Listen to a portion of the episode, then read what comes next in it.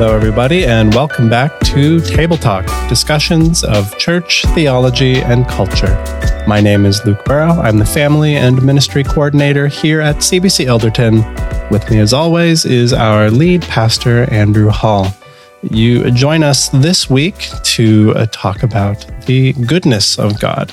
Last week, we talked about temptation. Our episode was called The Anatomy of Temptation, where we talked a little bit about how we experience trials and tests and temptations and how we have uh, inner desires and passions that we that really force us to rely on God and on his goodness as, as we wage war against our flesh and against the world. And we want to now flesh out this topic of the goodness of God. There's I mean there's so much that could be said about this. It's tough to put together a, a podcast episode on the goodness of God in 20 minutes. We could obviously probably do an entire podcast on this topic every week. We could be talking about the, the goodness of God and probably never run out of things to say. But for the sake of our time in the book of James, we want to think a little bit about James 1, really 16 to 17 and 18, which follows after the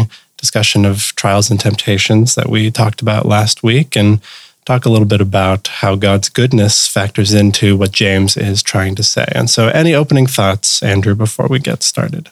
The um, the quotation that well, I've I've attributed this to Luther. It's it's actually not Luther, but it's something Luther esque. It's like a lot of things are attributed to Luther. Yeah, yeah. yeah. Um, uh, there's this saying that goes something like, when God first appears to us, he appears as the devil. And that can sound quite disturbing to us as Christians. Sure. But if you understand that, that when you first encounter God, um, most people they they've got this notion of God, but they've developed a concept of God in their minds, and because of that, um, when they meet the real God, the true and living God, it often is disturbing. It disrupts them yeah. because it confront God confronts them. He, uh, it's not an it. He confronts them. He confronts our desires. He confronts the way that we think, um, and and we can think of just two two aspects of theology. It's uh, the doctrine of God and the doctrine of humanity. The more that we know God, the more that we know ourselves, and the more we know ourselves, the more we know God. Um, that's John Calvin.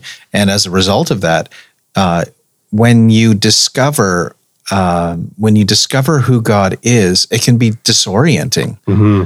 Um, and so, so James actually starts off with when he talks about the goodness of God, do not be deceived. Yeah, my beloved brothers. He's not just talking about brothers in in a general sense, but he loves these people. Do not be deceived.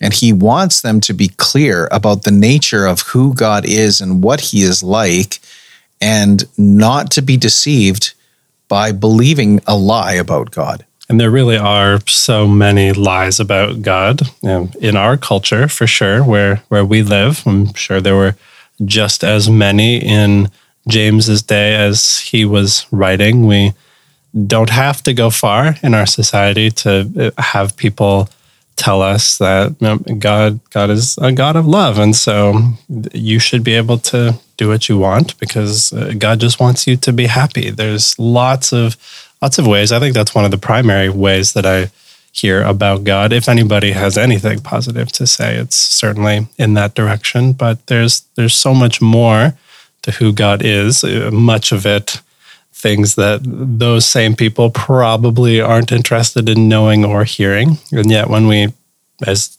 to your point, Andrew, when we know God truly, we realize just how good He actually is. And so, the first question we've got to discuss, a pretty basic foundational one what makes God good?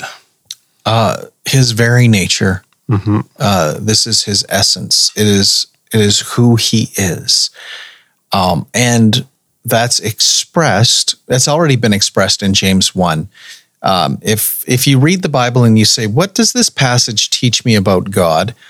That's always a great way to start your Bible reading. Absolutely. Um, back in verse five, um, when we get this, when we really get the first theological concept about God, James says, If any of you lacks wisdom, let him ask God, who gives generously to all without reproach, and it will be given him. Um, the the literal translation might be uh, let him ask the giving God. Mm-hmm. And so the very nature of God's goodness is that he's a giving God. He's not a selfish God. He's not a withholding God. He's a giving God. So so part of what makes God good is that he's giving. What does he give? Uh, he gives wisdom. We know that from verse five. Uh, we know that uh, what he is also giving is described in verse 17. Uh, it's it's a good gift. It's a perfect gift, and and it comes from a God who isn't shifting. He's not he's not fickle. So what makes him good is his constancy. Mm-hmm. His he is um, he's you, you can depend upon him because how he has acted before is how he will act today and how he will act tomorrow. So what when we think about what makes God good is that he gives good gifts. He's a giving God. He gives good gifts.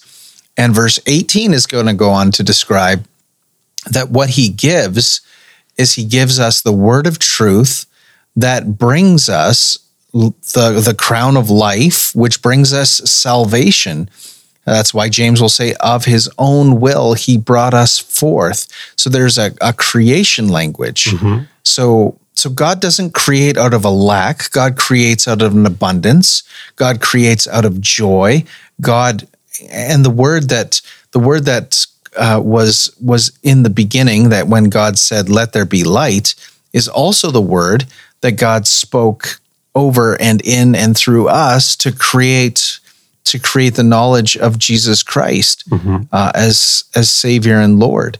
Um, and and that concept then becomes really important because whenever we think about God, um, Luther would say God creates faith in the human heart the same way that he created the world. He found nothing and created something. That's that's the kind of goodness that he has. He he looks in uh, to our hearts. He sees nothing, and he creates something, and it's something that is beautiful.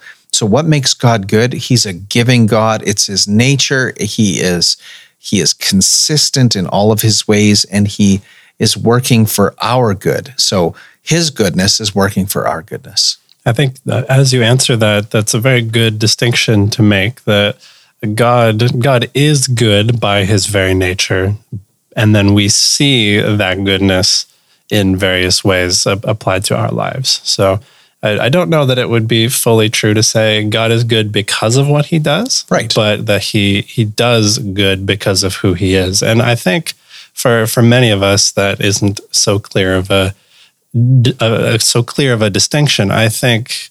Uh, many people today, if you were to ask them what makes God good, they would be quick to, to point to what God has done, which which is very much a good and wonderful thing. But Uh, God isn't good because of what he has done. He's actually good in himself. And so I think that's a, a very good a very good clarification to make as we as we think a little bit further about the goodness of God. And you've talked about some of the ways that we see that goodness played yeah. out in in the way he generously gives, in the way that James tells us that he gives good gifts. Any other ways that pop into your mind about how we see the goodness of God played out in our everyday lives?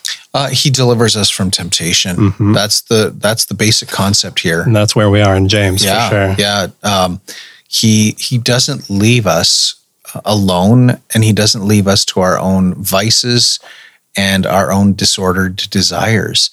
Um, he loves us as we are, and he loves us so much that he doesn't leave us as we are and and that's what makes him so good is is that he doesn't ask us to create our own adventure. He doesn't ask us to create our own future. He gives. He's giving. He's a giving god. So we need we need to grapple with the the goodness of god and and how he gives good gifts. If the, the reason I started with that distinction between God in his essence as being good and God giving what is good, uh, the reason to, to make that distinction is that our temptations often start with a suspicion of who God is. And if we don't if we don't deal with that deep lurking suspicion that God appears to us first as the devil, and we've got to root those those little devilish thoughts out of our minds. Uh, we spend all of our lives rooting out that, rooting out suspicion, skepticism, cynicism. It's exactly where sin started, all the way back in the garden. Right? It does. It, like James is not really teaching us anything that's surprising or new. He's mm-hmm. really just good giving us uh, greater clarity. The more that you know the goodness of God, the more that you focus on His goodness, um, the greater spiritual strength and power comes. Uh, one quick story here. Um, when I was 23, I, I was called to my first church. Crazy, absolutely nuts that a church would call a 23 year old to be their lead pastor. It was a small congregation. They had gone through all sorts of trials and difficulties. I was visiting um, a widow from the church, and she was she was reflecting on the first six months of my ministry there, and she had said something that's I've never forgotten. She said, "You know, as a church, we had forgotten. We had kind of become we turned on ourselves, and we had forgotten." Uh, that God was good. And you kept reminding us, God is good, God mm. is good, God is good. And honestly, the the reason that I thought God was good because I was so excited to be in pastoral ministry, yeah.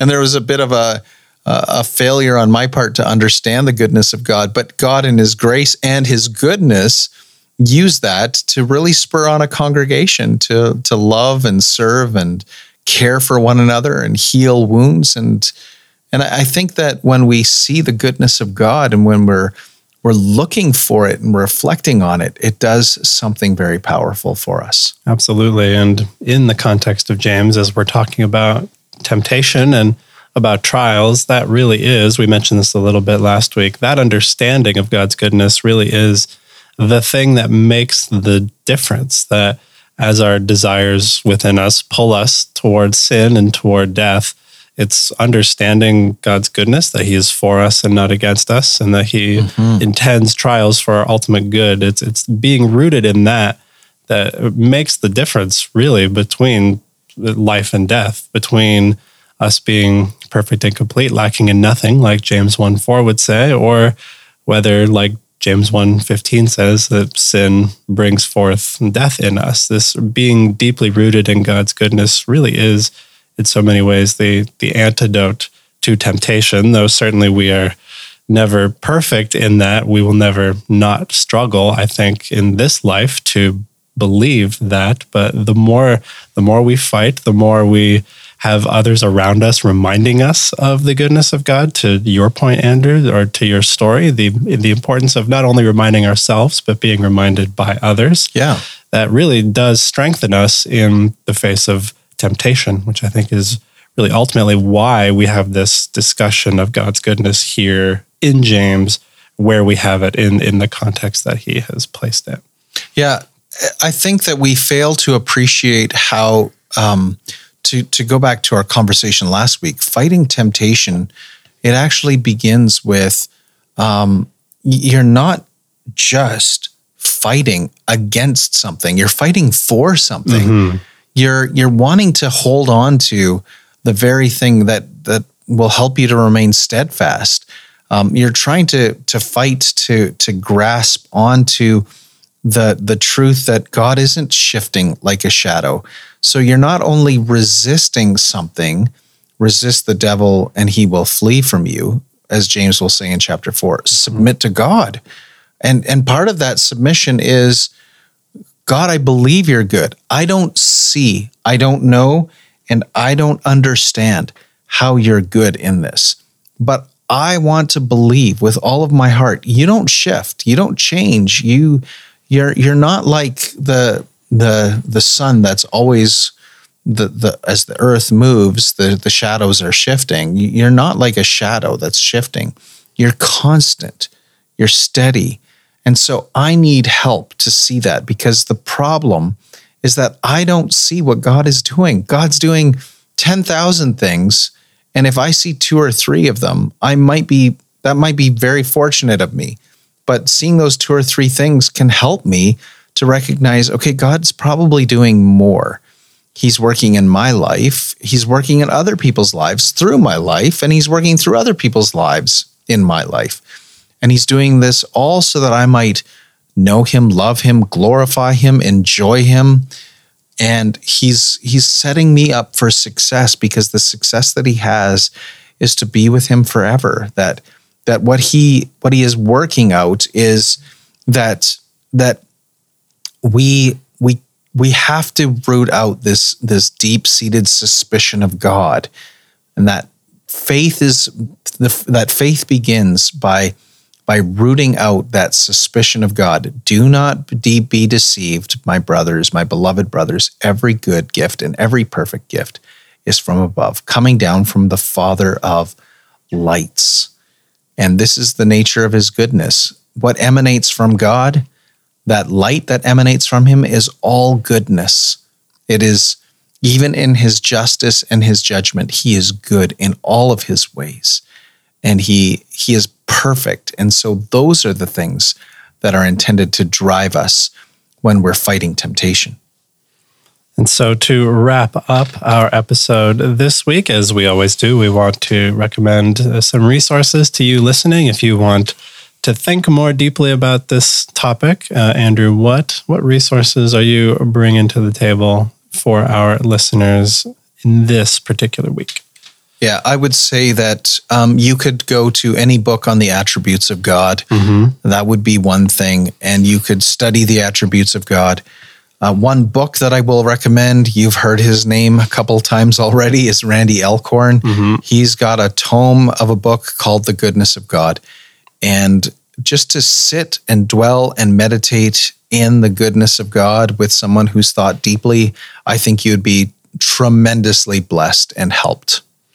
On uh, my end, uh, one book that I would recommend is not strictly a book on the goodness of God, sort of in a theology proper sort of way, but a, a, book that helps us, I think, experience God's goodness in a very helpful way. This is a book, Andrew, I know that you've read and recommended to lots of people. It's it's about Jesus. It's called Gentle and Lowly by mm-hmm. by Dane Ortlund, and we we know from Scripture that as we see Christ, we see God. That Christ is the perfect representation of who God is, and if you uh, want to read a book that will encourage you in God's love for you and care for you through Christ, I, I could think of uh, no better book than that. I know so many people that have read that book. I know so many people who have appreciated it, and so many people whose whose understandings of who God is and how He loves them and cares for them has grown as a result. And so, can highly recommend that book as well. Andrew, any any parting thoughts for the listeners before we head out this week? God is good all the time. And that would be what I would want each of us to hold on to. Absolutely. And may, may we all hold on to that this week. Thank you all so much for joining us for this week's episode of Table Talk. We are continuing to work through uh, the first chapter of the book of James. James 1 tells us so much about the rest of the book. So we're, we're going to go through that whole chapter.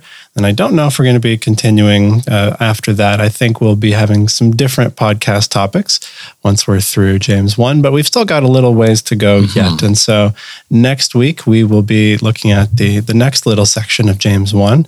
The, our title is going to be The Implanted Word. So I hope many of you will be able to join us for that episode. Until then, thanks so much for joining us this week. Hope you have a wonderful week, and we will see you then. Bye, everybody. Bye now.